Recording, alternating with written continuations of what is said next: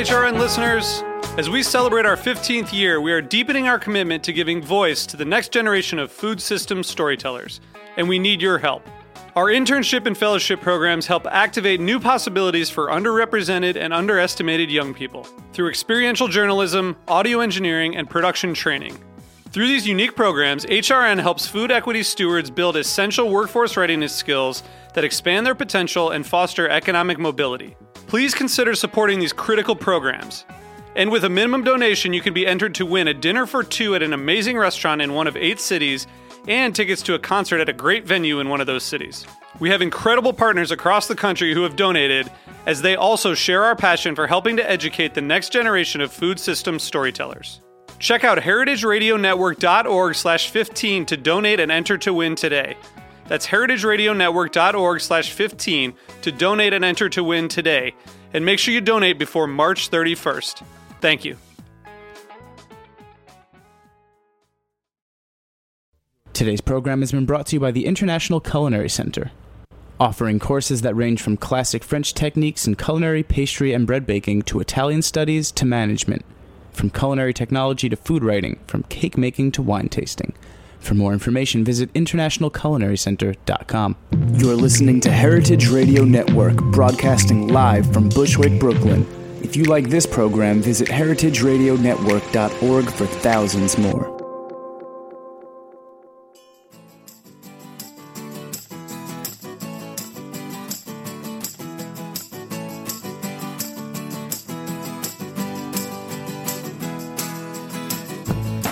Good morning. You're listening to In the Drink on heritageradionetwork.org. I'm your host, Joe Campanelli.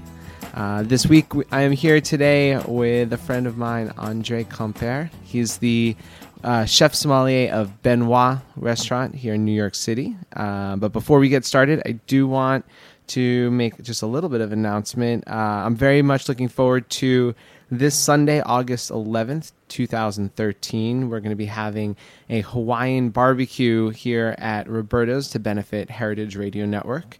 Uh, I uh, hope to see you all there. Um, it starts at 4 to 5 p.m. with a little happy hour, and the main event is going to be 5 to 9.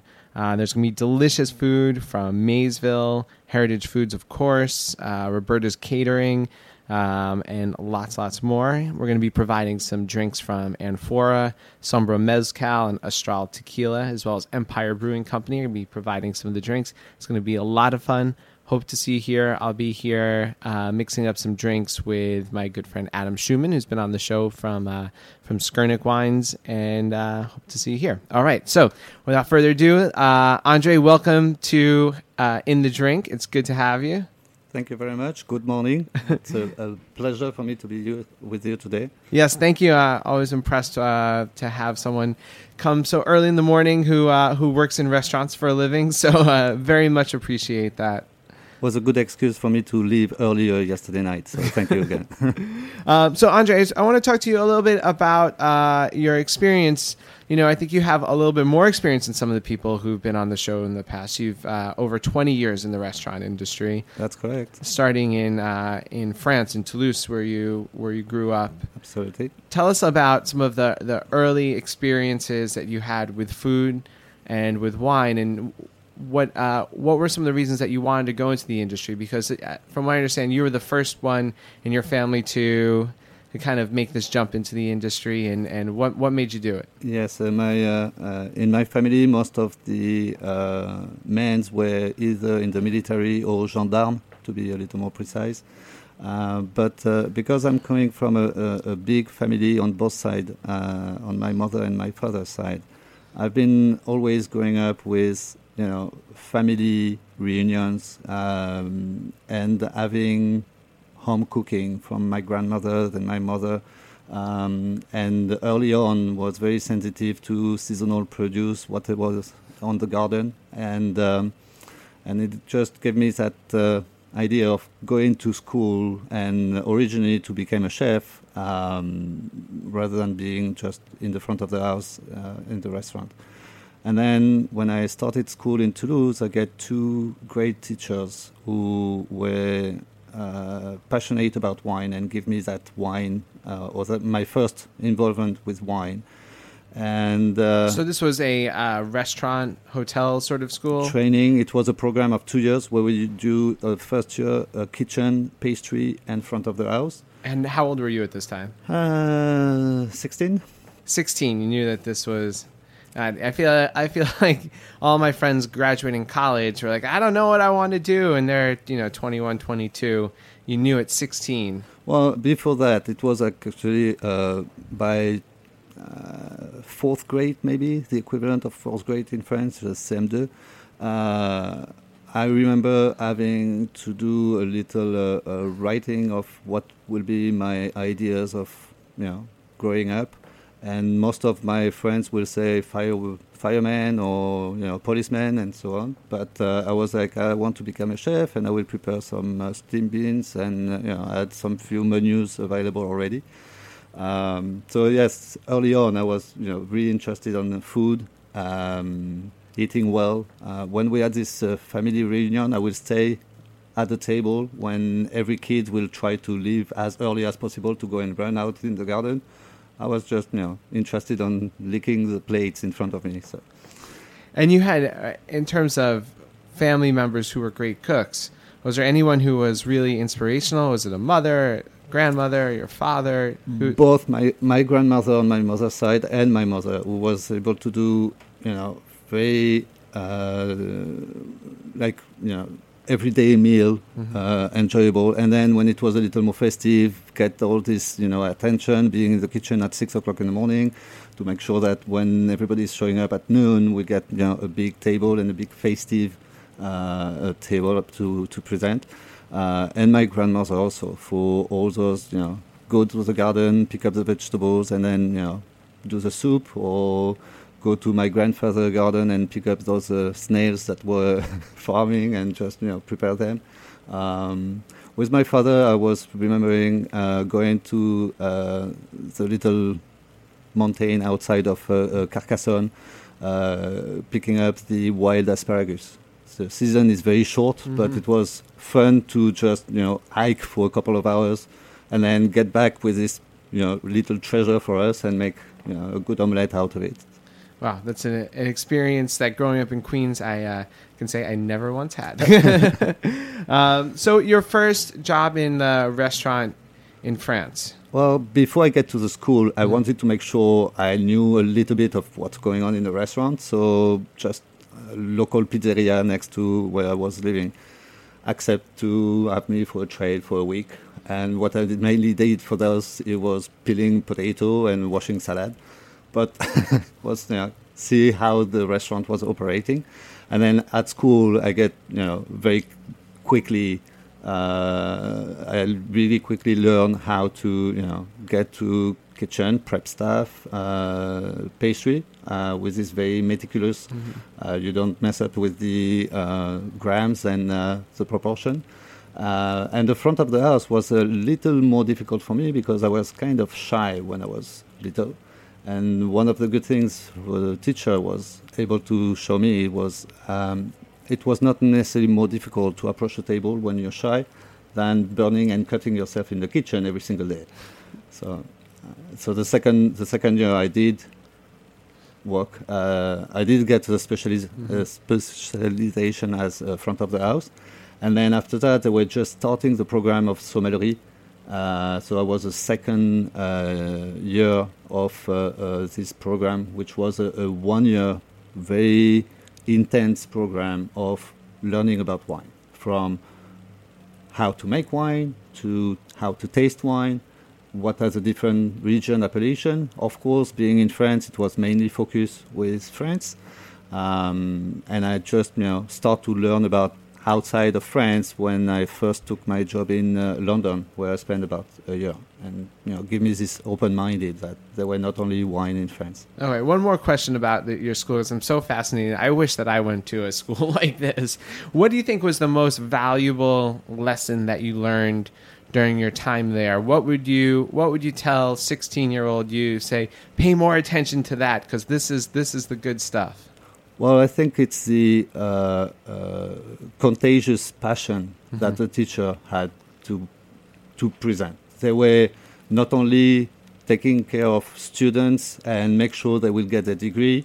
They were sharing their passion, and they will do a lot of those, you know, extra step to make you participate in some tasting outside of the school hours, do some field trip to visit the winery, organize a, a vendange uh, train uh, where you will spend three days in the winery looking at you know what's going on from the grapes who are getting cut to starting the fermentation. Mm-hmm. So all that was just like okay, giving you more uh, ideas on what that business is all about, and uh, and you know the the wine is really a message from a farmer who's taking care of the land and the, the grapes for years, mm-hmm. and every year he's presenting you his new baby uh, with a new vintage. And, and why do you think that you were drawn to wine as opposed to maybe going the route of being a general manager or uh, what was it about the wine? Was it that connection to the land and, and your experiences with with maybe with your father and pulling, you know, harvesting the asparagus and how exciting that was? Is it is there something?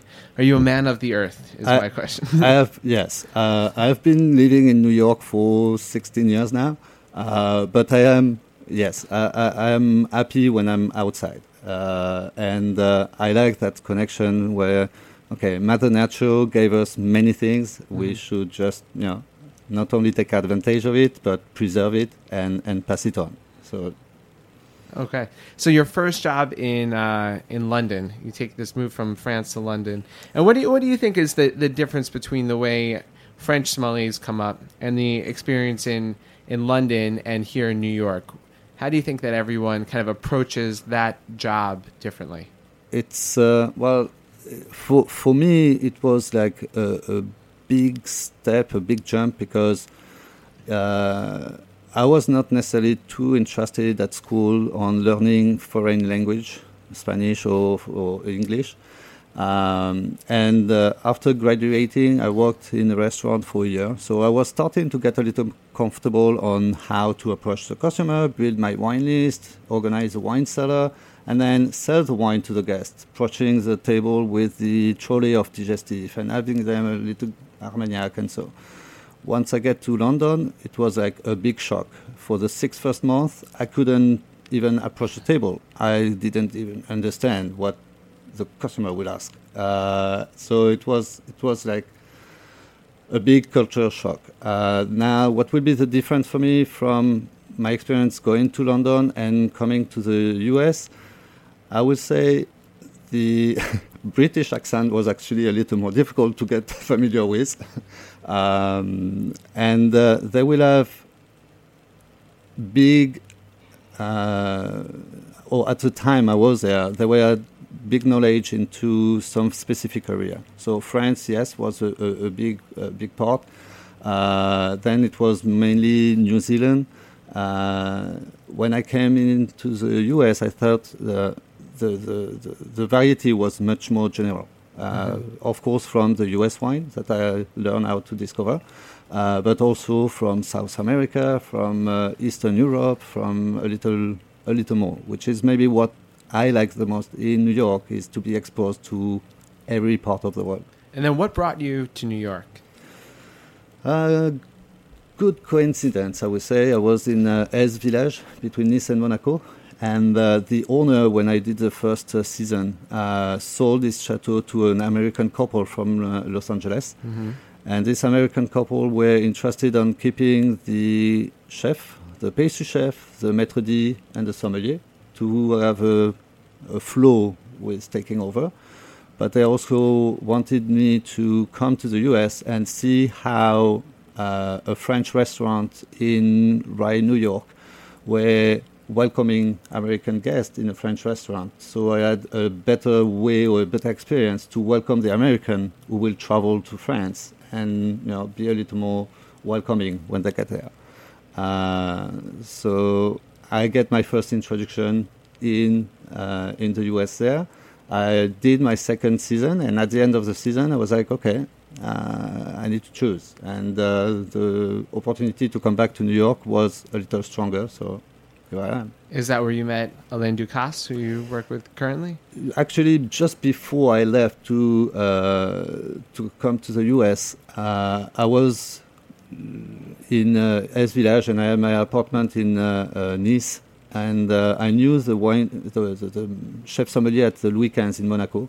Mm-hmm. And I said, "Well, look, I'm uh, I'm done with my work in end of October. I'm uh, moving in New, in New York in uh, December, and have that November month free. Is it possible to do a trading at the at, the Louis XV, and to visit the cellar as well?" And he said, "Sure, no problem. We can have you for two weeks." And uh, for those two weeks, I was training with Gérard Margeon, who's now the wine director of the entire group of Alain Ducasse.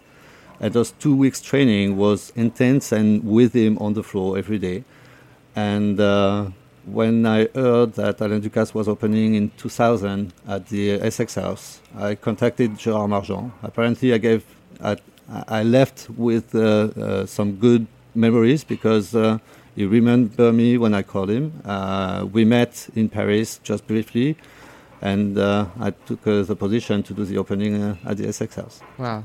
All right. I want to hear a little bit more about the Essex House opening. And um, of course, we're going to talk about all the great things that you're doing at Benoit.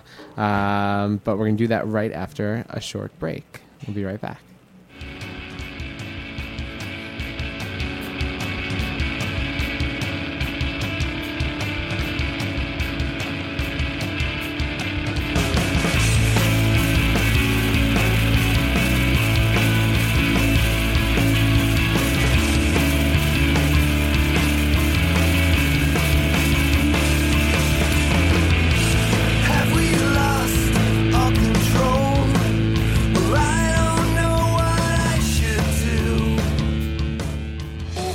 The International Culinary Center is a proud sponsor of the heritageradionetwork.org. The ICC, with locations in New York and California, provide cutting-edge education to future chefs, restaurateurs, and wine professionals. We're proud to claim Dan Barber, Bobby Flay, and David Chang among our honored alumni. This is Dorothy Cann Hamilton from Chef Story. Check out our ICC website at internationalculinarycenter.com.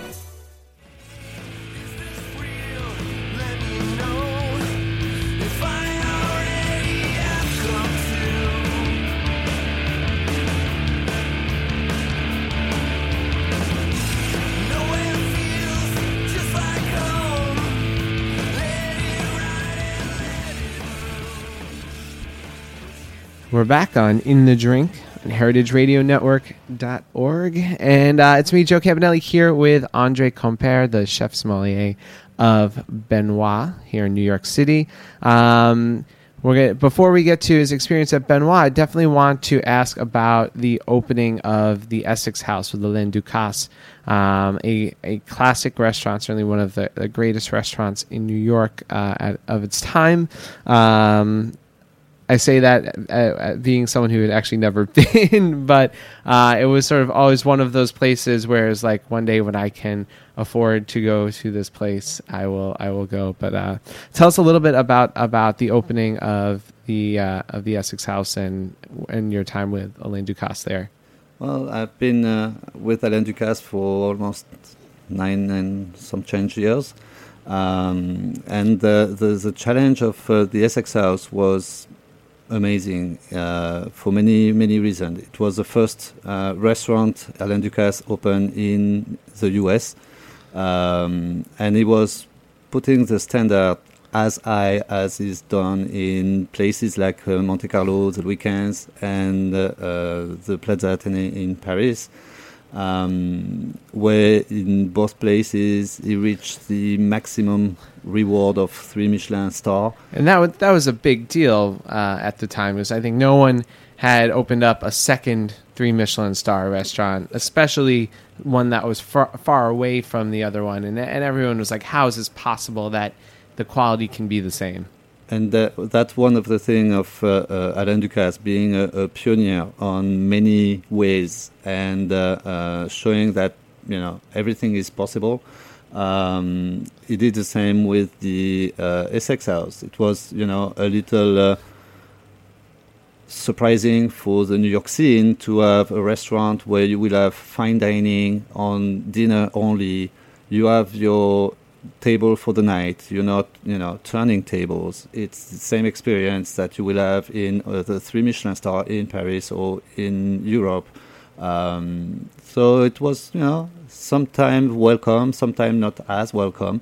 Uh, but we work really hard, and uh, through the years, we won the uh, respect from the guests who were coming back. Uh, most of the uh, guests will say, "You're saving us a trip to Paris," and we enjoy that very much. Um, and uh, uh, we did, yeah, we did uh, have a lot of fun, a lot of hard work too, but uh, that come with it. Yeah, there's such a difference between the New York dining scene, even fine dining in, in a lot of places in New York, and uh, certainly fine dining in Paris. But even I feel like a more casual place if you are not in a main city in Paris, in France, or, or in Italy, in a, a, a nice restaurant that isn't maybe a super fine restaurant, your the table is yours for the night. There's no there's no second seating. There's no all right. Uh, if you show up a half hour late, we need that table back. You know, there's we, none we of that. kick you out, or you on your lunch to get your coffee. No, that was not.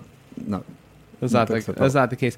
So, how was your experience from going from super high end, uh, one of the the few three Michelin star restaurants in the world, and you'd worked at other um, uh, very very uh, fine dining Michelin star restaurants, to kind of going back to something a little bit more casual, like your time at Les Halles or Benoit. Which which do you prefer? And how are you able to gra- grab some of your experiences from the fine dining and utilize them in your service in a more casual place? Well, I think it comes with the age. Um, as I'm getting older, uh, I like to have fun. And uh, I think being in a casual ambiance like at Benoit uh, allowed me to have fun, to be a little more decontract, uh, and uh, to still have the same performance without being stiff or pretentious, uh, to approach the guest and, uh, and, and make sure that I pass that message and the, the guest is having fun as well. Yeah, and it seems like you're having a lot of fun at Benoit. I get your uh, I get your newsletter. It's all the things that Andre's pouring um, this week. Uh, you have the the Napa systems. Is that The Napa technology Napa system allowing me system. to pour by the ounce some prestige bottles that you will never do otherwise, uh, which is, you know, very. It, it was like, okay, is that going to be interesting enough for the guest or not? Well, in fact, it, it is, and uh, it is a great opportunity to open some very rare bottles that you will never do, uh, and offering an Yquem by the ounce, uh, because an ounce of Yquem is just enough for a taste and having, you know, a memorable uh, evening and moment uh, after your dessert or as of your dessert without, you know, taking alone and breaking the bank. Mhm. Well, maybe an ounce if you can, but can you really enjoy or understand um, a, a, a- a burgundy, let's say a red burgundy that you're pouring, with having just one ounce of it? Oh yes, absolutely. And I mean, an ounce is three centiliters. So most of the restaurant will pour a five ounce glass. Uh, it's a fifth of a glass, so it's it's actually a little more like you know, a little more like just a sip. Uh, when you're doing a professional tasting, most of the time they pour you a little less than an ounce, and, and you're still able to taste and you know, find out if you like it and will purchase it or not. So. Absolutely. So, what have been some of the more exciting wines? How do you choose these wines that, that go into into the system? Well, a little bit seasonally. Uh, it doesn't necessarily make sense to have a big, powerful wine when it's summer and you are speaking of uh, you know, asparagus or something light. Uh, but um, there were, for me, some uh, unapproachable wines, such as Petrus, that I wanted to give an opportunity to Mr. Everybody. Uh, so uh, I did finish my last bottle of uh, Petrus about a few weeks ago. I'm looking for some new uh, vintage maybe to put on, but that was really well received for the past year and a half now that I have this program. uh, everybody was so enthusiastic of okay you know i have always heard about petrus i have never get a chance to taste it and spending $48 for an ounce was like beyond the experience it was like you know being like a kid in a candy store it was like wow thank you So, do these wines evolve at all? Is the first sip any different from the the very last? I'm planning on doing a, a little more serious tasting with just professional and have a blind tasting of uh, a bottle. The preserving system allowed me to keep the bottle fresh for 60 days. Um, I've done the experience with uh, uh, Mr. Guigal when he came in town because I have this uh, uh, Landonne 88 vintage by the ounce. Um, and he came for lunch with a journalist, and uh, I said, "Well, I know it's lunch, I know it's business, but you can have a taste of one ounce." Uh, and he said, "Well, sure, especially on the 88 vintage, I, I like to have a taste." And the journalist was okay, but how long that bottle has been open? I said, "Oh, only 30 days." So she looked at me a little scared, and I said, "What I'd like to do is." I'll give you an ounce of this wine that has been opened for 30 days, and I'll open a fresh bottle. This way you can have an ounce of you know, something just coming up from the cellar. And uh, Philippe Guigal was like, you know, I'm amazed because you will not have told me those bottles were open in so many different times fair. I will never guess. Uh, I think the uh, bottle open in the preserving system showed a little more open uh, maybe nose, uh, but you know, it was it was very Yes. like. And at that point, it could be a bottle variation difference. Maybe if you open them up together at the same time, absolutely, the other one would have been more absolutely. open, and you don't know. Oh, that well, that I mean, that's that's really exciting. I, I look at your list, um, and certainly from your from your newsletter, and I'm like, oh, I do really want to try that. Oh, I really want to try that. And some of these wines, you know, I, I'm not going out and spending hundreds and hundreds of dollars on, on bottles when I go out to eat. Yeah, So me so being able to have a, a, a taste is uh, is super exciting, and I think that it uh, it is really emblematic of uh, of your of your personality as well, which is that you know that wi- that you should, wine is something to be shared, um, and that it's something that that uh, is joyful and it should be very happy. And and I was asking you. Uh, Earlier, because I had read that you have some of the wines from Alain Ducasse's private cellar, um, and I want you to share. I want you to share this uh, as well for the, the listeners. But I was asking you, like, you know, if they're from his private cellar, do you ever come across the the case where Alain would say, "Oh, this wine right here, only if they're a real wine enthusiast, they really get it, or only if I really like someone, should we? Can you sell that wine?" Or tell me what, what your what your thought process is on some of those. Well, at some point many years ago, I will have that attitude, but I think, as uh, Alain Ducasse himself told me a couple of times, uh, Andre, you get uh, Americanized. Um, it's. Uh, I don't think I am holding anything. It's uh, sometimes I will highly suggest that this 89 vintage is a little tight, and you should consider the 88. Now, you still want the 89? I have no issue. I will give you this 89. I will open the bottle and I will, you know, uh, make sure it shows as best as it can. So if I need to decant it or double decant it, I will. I will do what needs to be done. But yes, we. I'm very happy with the treasure that I have in the cellar. Uh, those bottles came in the U.S. ten years ago. Uh, most of them, I did order them and receive the container when they show up. Um, so they are a little bit my little babies. Uh, but being able to bought them 10 years ago, uh, have always known how those bottles have been kept. I know they are just pristine condition. So uh, I'm happy to share them with a guest. And because it's Benoit, because it's a bistro, um, I'm not doing like crazy markup. And for most of those bottles, you will find on the list will be pretty much the price I will pay them if I could find them in an auction or anywhere in the market. some great values on those on this list. I want to commend you for that. Some really really excellent values. Also wanted to ask you um, about the list. Your list highlights which wines you have that are organic, and it you should almost highlight which ones aren't organic because they're almost every single wine on your list is made um, through organic processes.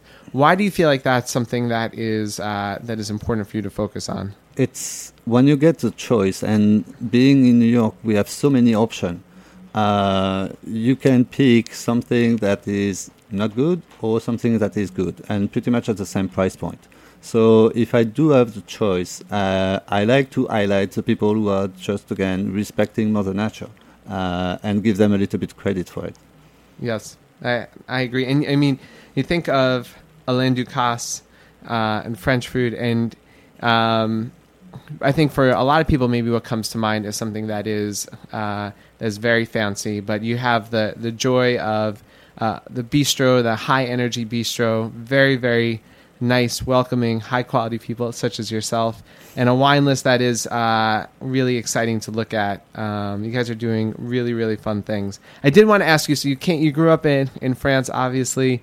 Um, worked in many French restaurants. There are a few wines on the list that are outside of France, but where where do you think? Where are your most interesting regions outside of France? Where do you drink if you're not drinking French wine? Well, there is maybe one of my favorite wine outside of France will be, especially in the summertime, uh, an Assyrtiko from Santorini. Um, I came across the bottle of uh, Sigalas uh, when I first visit Greece, uh, and I was not even in Santorini. I was in the little island of uh, Naxos. And when I asked the liquor store, okay, what what should I drink? What you know, what is the most beautiful bottle of white that I could enjoy. He pointed this out, and uh, I fall in love. Um, I am also uh, very interested on uh, small new regions that we don't really talk about yet, uh, such as Slovenia. And I think there is many great producers uh, doing a lot of very good wines in uh, Slovenia that just need a little more exposure. Absolutely. I think that's the tricky thing with a lot of those Eastern European countries that have some really interesting producers is the representation. Sometimes they need to have some better, uh, you know, big, whether it's a, a more professional distributor or, or, or just working more to have better representation in, in the country or, or a, a sommelier like yourself to show them on the list to get it, uh, to get the word out there. But I agree. Slovenia has some very, very interesting wines. Um, so that's it. Uh, anyway, I guess we have to finish up now. But uh, Andre Compeyre, thank you so much for being on the show. Um, I'm going to encourage everyone, please go check out uh, Benoit for some uh, just s- such a cool wine list. I I, be, I, be, I was uh, antisocial looking at this list. We got here a little bit early, and uh, I just stuck my nose in it. And every time I look at that Andre selections, um, you're doing just such cool things. So Yes, and to, to maybe give you a, a, an extra motivation to come and see us, anybody who's uh, following the show and uh, uh, hearing us uh, in the air, uh, when you come to the restaurant and give the code of uh, Heritage Radio, we'll be very happy to give you a selection of uh, five orders, either at the bar with a glass of wine or into the dining room at the restaurant. It Wow. be a pleasure to welcome you. Is there a, a time limit based on this? We'll offer that through Labor Day weekend uh, 2013. Okay, through Labor Day weekend. So yes, please go go to Benoit um, and give the passcode Heritage Radio through Labor Day 2013, and they're going to hook you up over there. Thank you for doing that. That's very that's very generous. It's a pleasure. We, we love to have you. All right. And thanks to all of you for listening. This has been In the Drink on Heritage Radio uh, Network.org and hope to see you at the Hawaiian Barbecue on Sunday. Thanks a lot. Bye.